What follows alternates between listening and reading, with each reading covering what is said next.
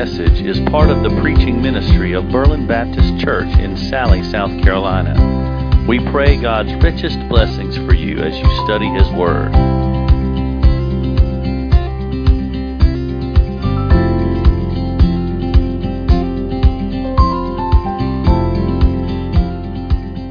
Well, today, uh, if you can look up at the screen, you'll see a new series that we're starting today.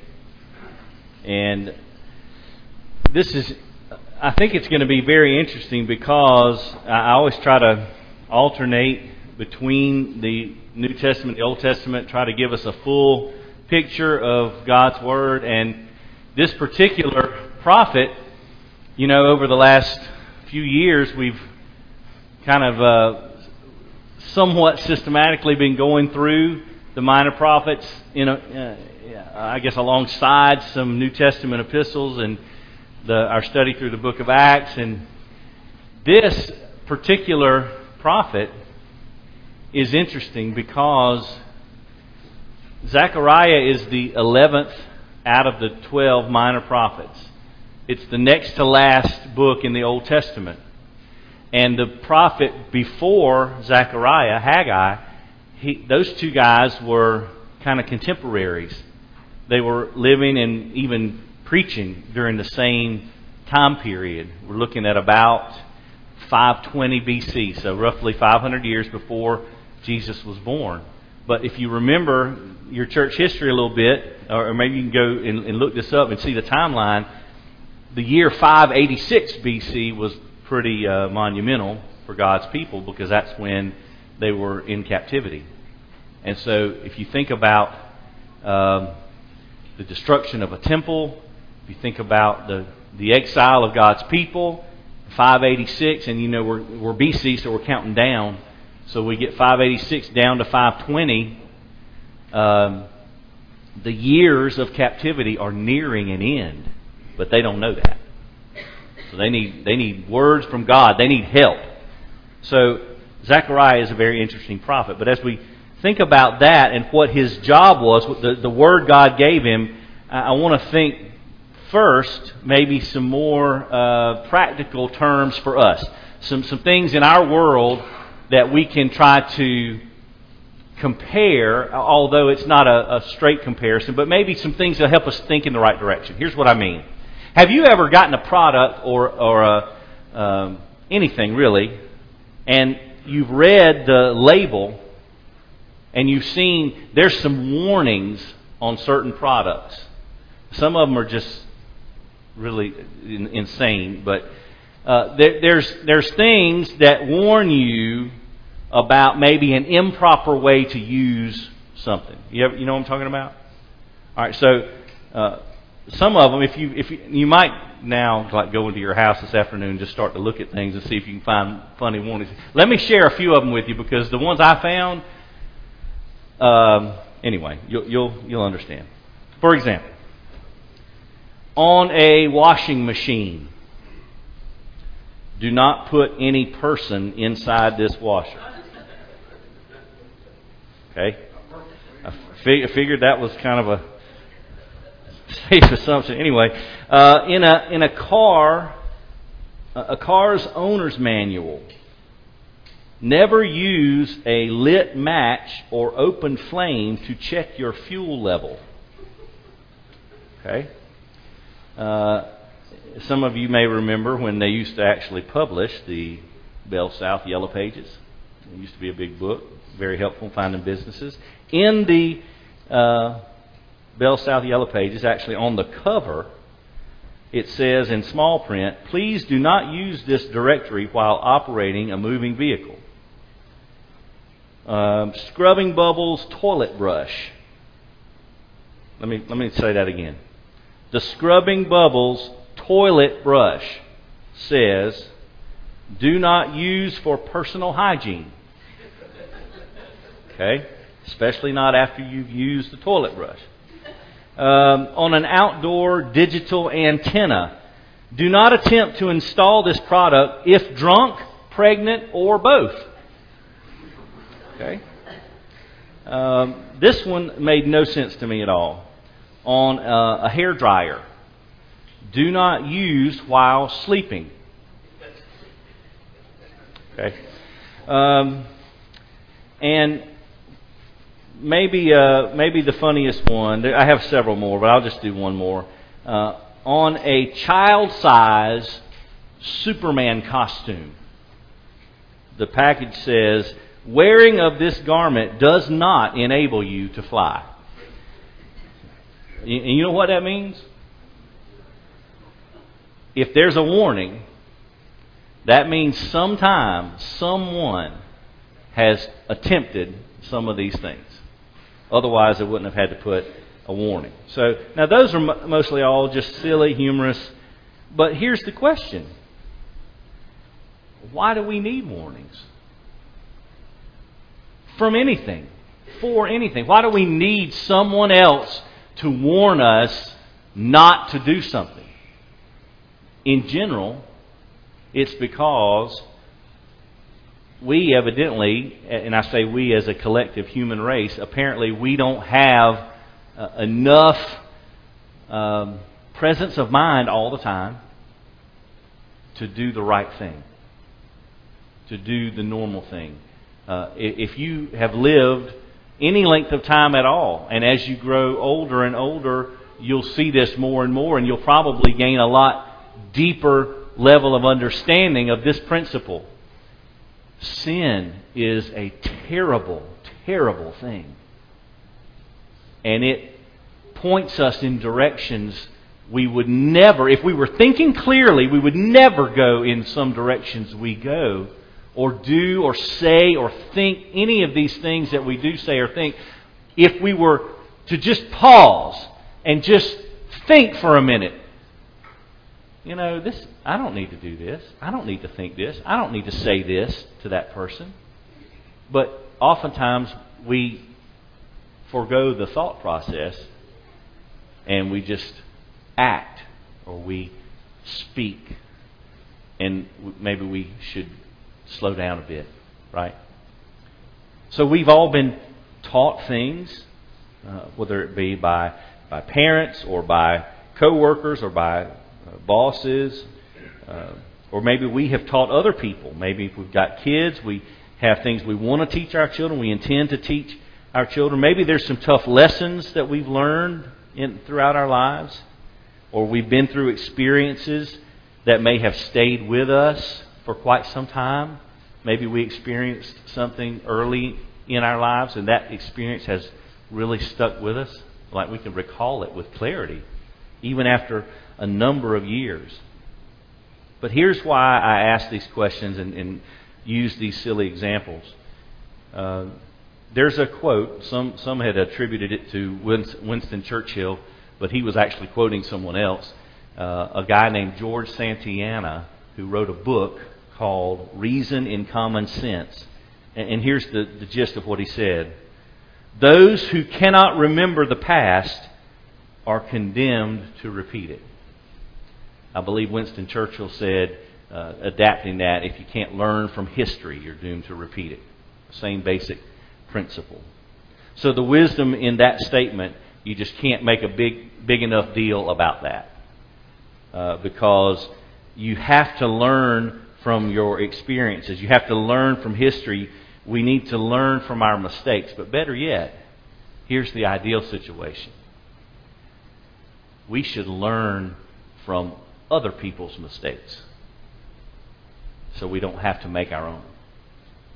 Right? And, and that sounds so obvious and so rational, logical, but it's so hard to do.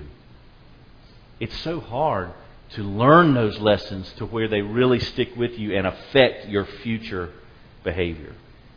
So Zechariah comes along and he is offering some wisdom in, in the form of a warning for God's people. And so here's our opportunity, y'all. We can learn from the mistakes of others. We can learn from things other people did that maybe they meant well, but they didn't go the right path.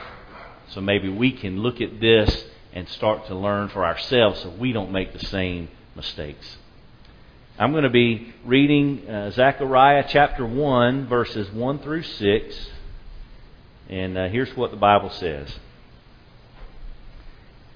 In the eighth month, in the second year of Darius, the word of the Lord came to the prophet Zechariah, the son of Berechiah, son of Iddo, saying, The Lord was very angry with your fathers.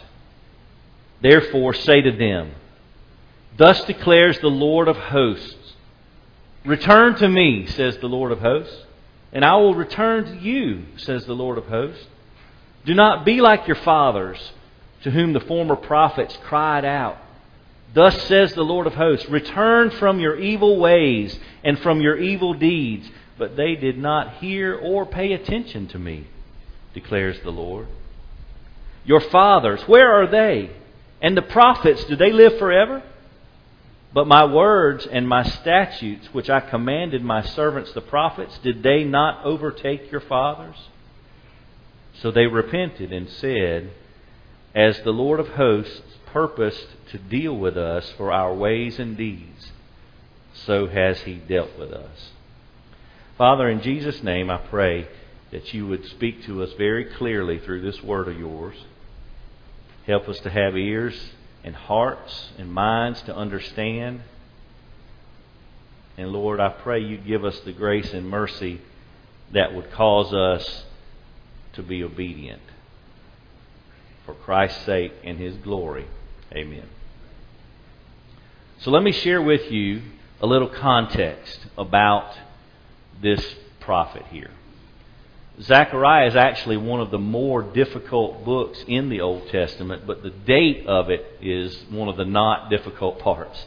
Uh, he says that he received his first revelation from God in the eighth month of the second year of Darius, who was the emperor of Persia at the time. And so this puts Zechariah within the same time frame, even the same years, as I said, of his contemporary Haggai. So if you were to take your Bible and turn one page back, guess what you'd see? Haggai. So these two guys were uh, alive and preaching at the same time. They both heard from the Lord and they had a particular message to give to his people. So they were also, both of these prophets were among the 42,000 some odd Jews who had returned to Judah under the leadership of Zerubbabel, who was the governor, and here's a name you might recognize Joshua, the high priest. And their task was to rebuild the temple in Jerusalem. And it was only two months after Haggai had started his first message from God that Zechariah received his. So, so real close together, these two gentlemen. And so, just like Haggai, Zechariah's message is really one of encouragement, more like uh, exhortation, uh, uh, uh and an encouragement toward doing something. Uh, let me encourage you to go this direction. It's almost like what he was saying. He was, he was aware, though, the problem. Here was the problem. All these folks who had returned, this remnant of people, not all of them were completely sincere in their desire to serve God. So Zechariah is counseling the people to repent.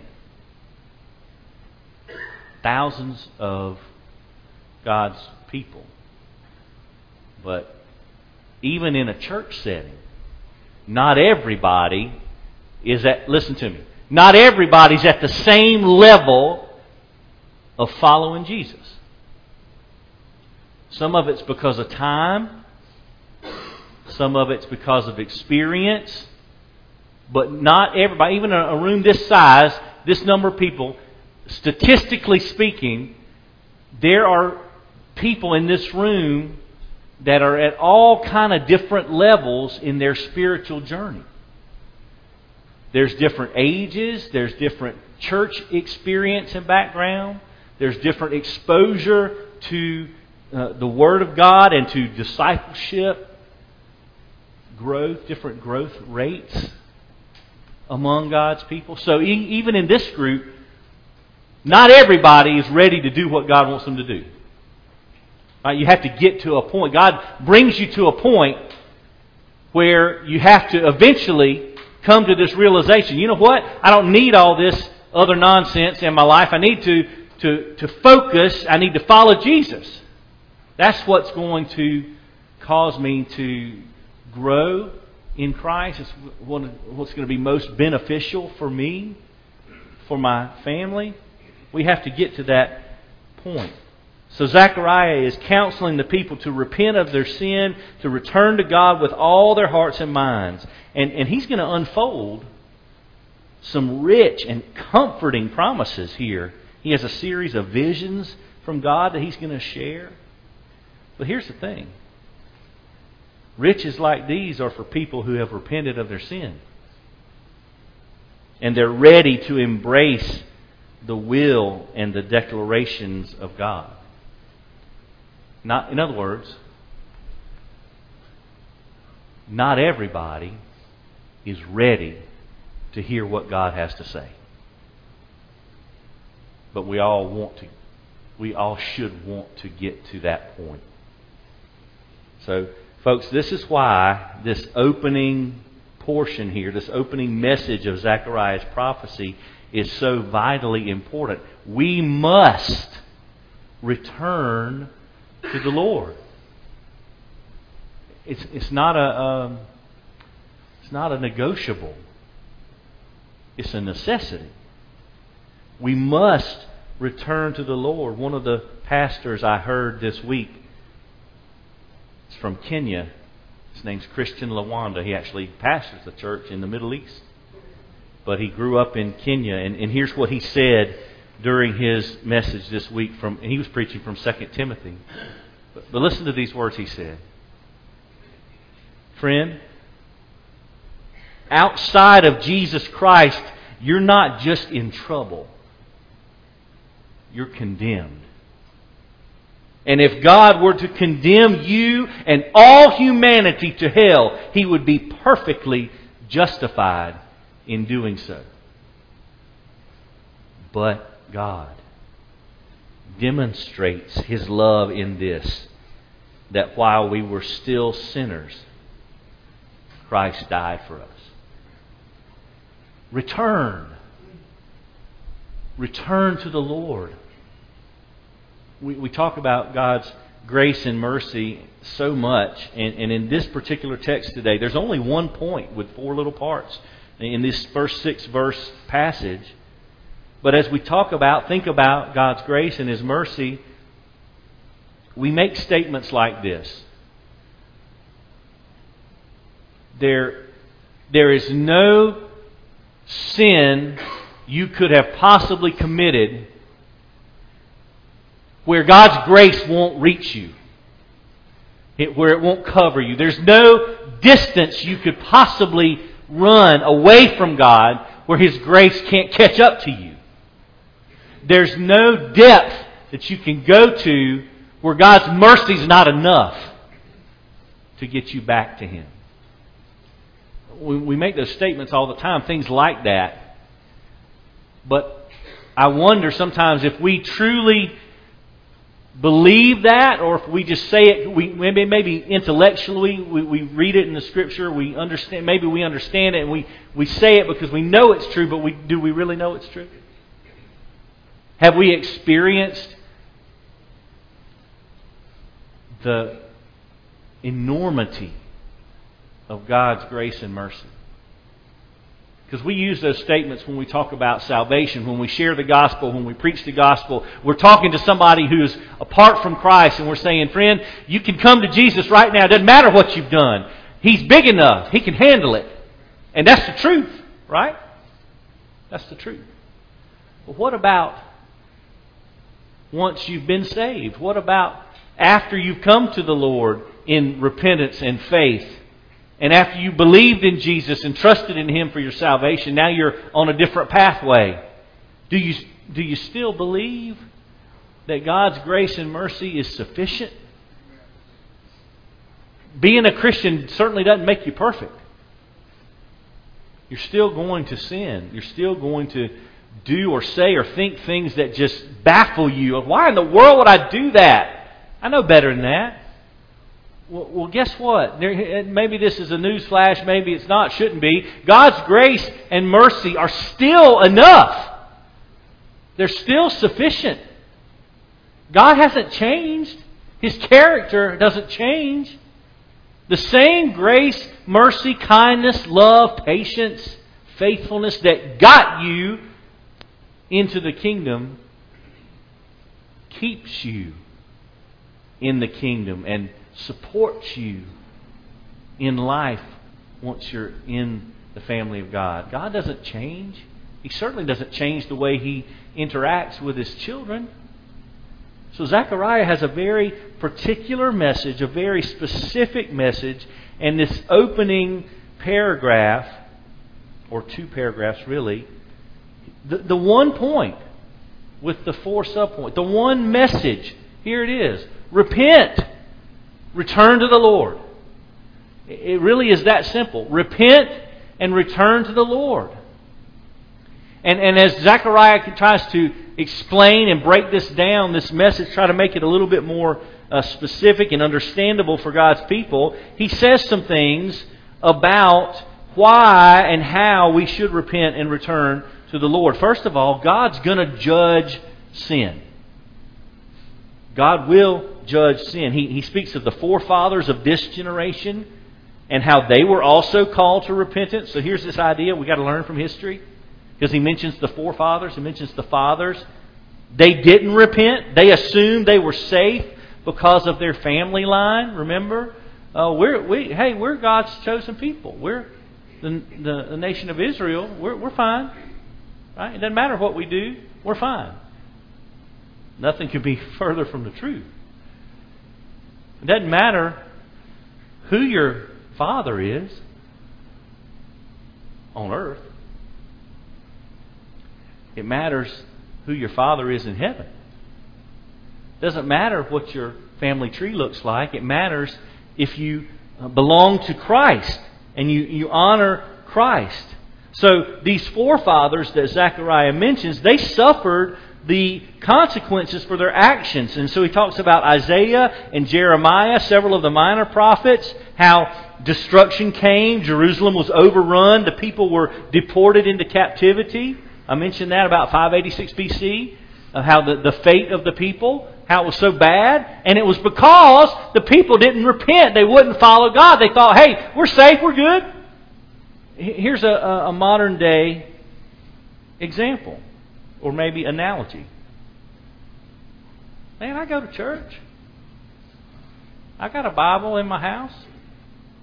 Never mind that it only gets open a couple times a month. But hey, I, I, I go to church. I go to, I got good attendance. You know, pull my attendance records down there at the church. I, I bet you I'm there probably 80% of the time. I'm fine, man. I'm fine. Does anybody with an open Bible and an open mind actually believe that's the truth? I hope not. All of our best works on our very best day are so insufficient in God's eyes. Why do you think the gospel is all about Jesus and it's not about doing good things? It's because you need Jesus for forgiveness. You need Jesus to go to heaven. You need Jesus to breathe your next breath. We can't live without Jesus. Nothing I can do is ever going to get me to heaven. James Boice wrote that uh, about this passage. He's almost in disbelief. He says, "Could anything be more obvious? God judges all. Although in His patience judgment may be for a time delayed, it does at last come, and sinners do have to give an accounting for what they've done, whether good or bad. We all will stand before the Lord. Hebrews chapter 9 and verse 27. It's appointed unto man once to die, and then comes judgment. Stand before the Lord. We all have an appointment for that. So not only does Zechariah uh, reiterate this idea that God will judge sin, he also says you should learn from past history. Learn from past history. Verse 2 God was angry with their forefathers. The people were aware of the consequence of disobedience to the prophets, they saw it in their previous generation. And there were many examples of God's judgment in previous generations. There was no argument left from ignorance. You couldn't just say, oh, I didn't know. Well, they knew. They knew. So if you know, that means we're responsible for what we know and, and how we deal with that. Andrew Hill wrote that the Lord is a jealous God. He will not give his glory to another. Thankfully, the Lord is a merciful and gracious God, patient and slow to anger. Therefore, Zechariah brings this message Repent, return, come back. Come back to where you were, come back to God. Right? It doesn't matter if you have strayed or how far you strayed or how much you think in your mind, well, there's no way God would forgive me now. No, He will. He will if you repent, if you return. The third thing is that uh, Zechariah shows the people that blessings come with obedience, not from disobedience. Just in the, the prior prophecy that I mentioned from Haggai in chapter 2, down in verse 15, listen to what Haggai said. He said, Now then, consider from this day onward, before stone was placed upon stone in the temple of the Lord, how did you fare? When one came to a heap of twenty measures, there were but ten. When one came to the wine vat to draw fifty measures, there were only twenty. I struck you and all the products of your toil with blight and with mildew and with hail, yet you did not turn to me, declares the Lord. So consider from this day onward, from the 24th day of the ninth month, since the day that the foundations of the Lord's temple were laid, consider is the seed yet in the barn? Indeed, the vine, the fig tree, the pomegranate, the olive tree have yielded nothing. But from this day on, I will bless you. You know why he said that? Because he's seeing the repentance of the people. So the Lord's message to them changed. Remember, Haggai and Zechariah, they're, they're alive, they're teaching at the same time. So Haggai had said to the people from this day on, in other words, from the day of their repentance, from the time they turned back to God, hey, that all that all that cursing, all that judgment that, that happened to you, that's going to change. It's going to change. Blessing comes from obedience. Let me ask you a question. Does God seem far away from you? Just in general. Does God seem far away? If God seems far away, it's because we're removed from Him by our sin. It's not God's fault. If we return to Him, He will return to us and bring blessing says James Boice in his commentary on this. It's worth uh, understanding how this uh, this whole equation works. It's not a, a, an equation like we would think of in math or something like that, but there is a connection, a very clear connection, that God's blessings come from obedience to God's word. If we if we think we can just do whatever we want, live however we want, and God's just going to be okay with that, that's not how it works. God calls us to a life of obedience. Andrew Hill wrote this about this word return. This is very helpful. In context, expressing covenant relationship like this, the word return, the Hebrew word, is the Old Testament term for repentance. So if you understand, when Zechariah gets this word from God and he gives it to the people and says, Return to me, he's saying, Repent. It's a synonym. He's saying the same thing. And it signifies an about face or complete turnaround on the part of the person who is repenting. The expression talks about a change or a shift in loyalty away from sin and self and toward God. It's like a, a reorientation to God and His covenant demands. And the imperative form, this command that Zechariah gives, gives a sense of urgency. And it places a demand for immediate and specific action on the part of those addressed. Return, turn. He uses that word several times in verses 3 and 4. And it just gives more and more of a sense of urgency. So when we see this command, repent, return to the Lord, and we understand how that works out in practical life, God judges sin. We should learn from past history. Blessing comes with obedience. And the last thing is this God's Word is inescapable. God's Word is inescapable. No one can get away from it. It's eternal, it's unchangeable. And, and, and before we think that God is just all about our behavior, I, I don't want us to, to leave here thinking that today. Because, you know, we're not talking about behavior modification. We're talking about the sanctifying work of the Holy Spirit. We're talking about a change in who we are, not just in what we do. Martin Luther, the great reformer, he wrote about this prophecy because, you know, the people were called to come and rebuild the temple when they came back to Judah, right? But, but listen to what Martin Luther wrote. He says, No, no, my good man, rather than all good works, God wants faith and a heart converted to Him. That is all He is interested in. This must come first and be preached first.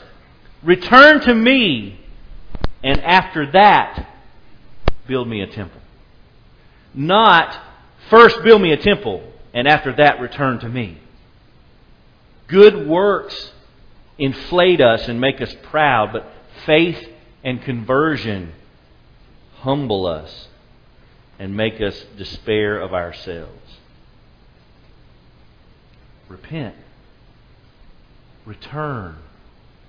And the thing that these good folks here in Judah could not have experienced or seen in the year 520 BC. Zechariah was talking about Jesus. In chapter 9, he's going to be the prophet who prophesies about the Messiah coming into Jerusalem on a donkey. That's where that comes from. So Zechariah was pointing us to Jesus. I got a good friend who's a pastor in Harlem, Georgia. It's a little bit west of Augusta. And I pray for him every Sunday. He's in my little list of preachers I friends that I pray for every Sunday morning. And there's probably 20 people or more on there. But you know what? Nick, Nick always responds exactly the same way every single week, without exception. He'll maybe like the thing I posted or whatever, but here's what he says Give them Jesus. That's his response every single week. Just give them Jesus. And that's exactly what I've tried to do. Because that's exactly what Zechariah was doing. And honestly, he may not have even known it fully himself. He just got the word from God and he, he said what God told him, to, told him to say. But we know, looking back, he's pointing us to Jesus. How else can we repent and return to God? What's the, what are the means by which we can do that? How do we get back to God? It's because of Jesus. It's all because of Jesus. You see, the wise counsel of God comes to us the same way it came to the people of Zechariah's day. The same command, the same encouragement, the same plea. Return to me, declares the Lord of hosts. And by the way, a little side note here. You know the song we sang this morning, Whom Shall I Fear? I know who goes before me. I know who stands behind. The God of angel armies is always on my side. You know who that is? Five times in the first six verses. The Lord of hosts. Literally translated, the God of angel armies. he's right here. That's who Zechariah is talking about. That's who we were singing about.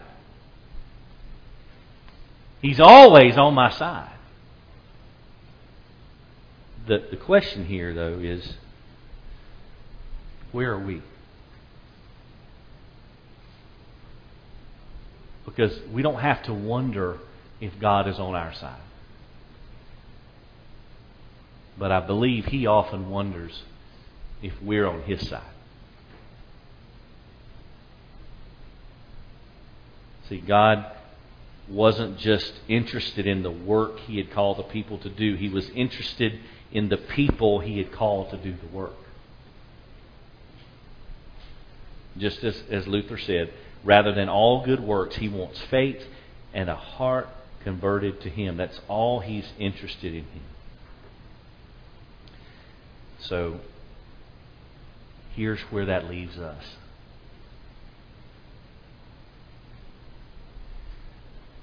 He wants you. God just wants you.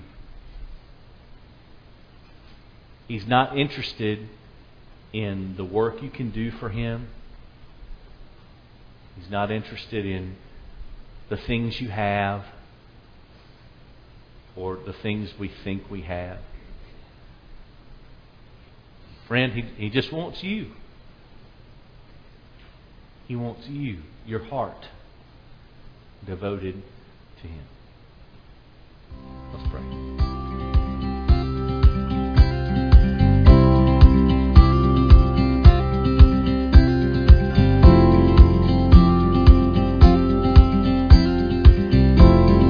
Thank you for listening to this message from God's Word. For more information on Berlin Baptist Church, we invite you to explore our website at www.berlinchurchsc.org.